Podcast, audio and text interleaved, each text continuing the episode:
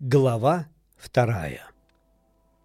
Так я жил в одиночестве, и не с кем мне было поговорить по душам. И вот шесть лет назад пришлось мне сделать вынужденную посадку в Сахаре. Что-то сломалось в моторе моего самолета. Со мной не было ни механика, ни пассажиров, и я решил, что попробую сам все починить. Хоть это и очень трудно – я должен был исправить мотор или погибнуть. Воды у меня едва хватило бы на неделю. Итак, в первый вечер я уснул на песке в пустыне, где на тысячи миль вокруг не было никакого жилья. Человек, потерпевший кораблекрушение и затерянный на плоту посреди океана, и тот был бы не так одинок. Вообразите же мое удивление, когда на рассвете меня разбудил чей-то тоненький голосок. Он сказал. «Пожалуйста, нарисуй мне барашка». «А?» «Нарисуй мне барашка». Я вскочил, точно надо мною грянул гром. Протер глаза, начал осматриваться и вижу, стоит необыкновенный какой-то малыш и серьезно меня разглядывает. Вот самый лучший его портрет какой мне после удалось нарисовать. Но на моем рисунке он, конечно, далеко не так хорош, как был на самом деле. Это не моя вина.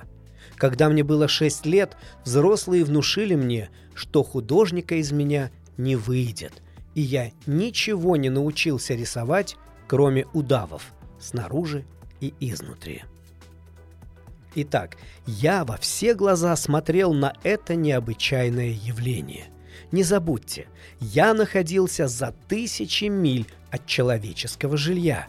И между тем ничуть не похоже было, чтобы этот малыш заблудился, или до смерти устал и напуган, или умирает от голода и жажды. По его виду никак нельзя было сказать, что это ребенок, потерявшийся в необитаемой пустыне – вдалеке от всякого жилья. Наконец, ко мне вернулся дар речи, и я спросил, «Но что ты здесь делаешь?» И он опять попросил тихо и очень серьезно. «Пожалуйста, нарисуй мне барашка». Все это было так таинственно и непостижимо, что я не посмел отказаться. Хоть и нелепо это было здесь, в пустыне, на волосок от смерти – я все-таки достал из кармана лист бумаги и вечное перо. Но тут же вспомнил, что учился-то я больше географии, истории, арифметике и правописанию. И сказал малышу, немного даже сердито сказал, что не умею рисовать. Он ответил. Все равно, нарисуй барашка. Так как я никогда в жизни не рисовал баранов, я повторил для него одну из двух старых картинок, которые я только и умею рисовать – удава снаружи. И очень изумился, когда малыш воскликнул. Нет, нет, мне не надо слона в удаве. Удав слишком опасен, а слон слишком большой. У меня дома все очень маленькое. Мне нужен барашек. Нарисуй барашка. И я нарисовал. Он внимательно посмотрел на мой рисунок и сказал. Нет, этот барашек уже совсем хилый. Нарисуй другого. Я нарисовал. Мой новый друг мягко, снисходительно улыбнулся. Ты же сам видишь. Сказал он. Это не барашек, это большой баран. У него рога. Я опять нарисовал по-другому но он и от этого рисунка отказался. Этот слишком старый. Мне нужен такой барашек, чтобы жил долго. Тут я потерял терпение, ведь надо было поскорее разобрать мотор и нацарапал вот что.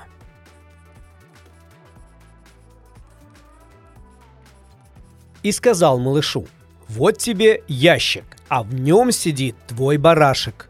Но как же я удивился, когда мой строгий судья вдруг просиял. Вот такого мне и надо. Как ты думаешь, много он ест травы? А что? Ведь у меня дома всего очень мало. Ему хватит. Я тебе даю совсем маленького барашка. Не такого уж маленького. Сказал он, наклонив голову и разглядывая рисунок. Смотри-ка, мой барашек уснул.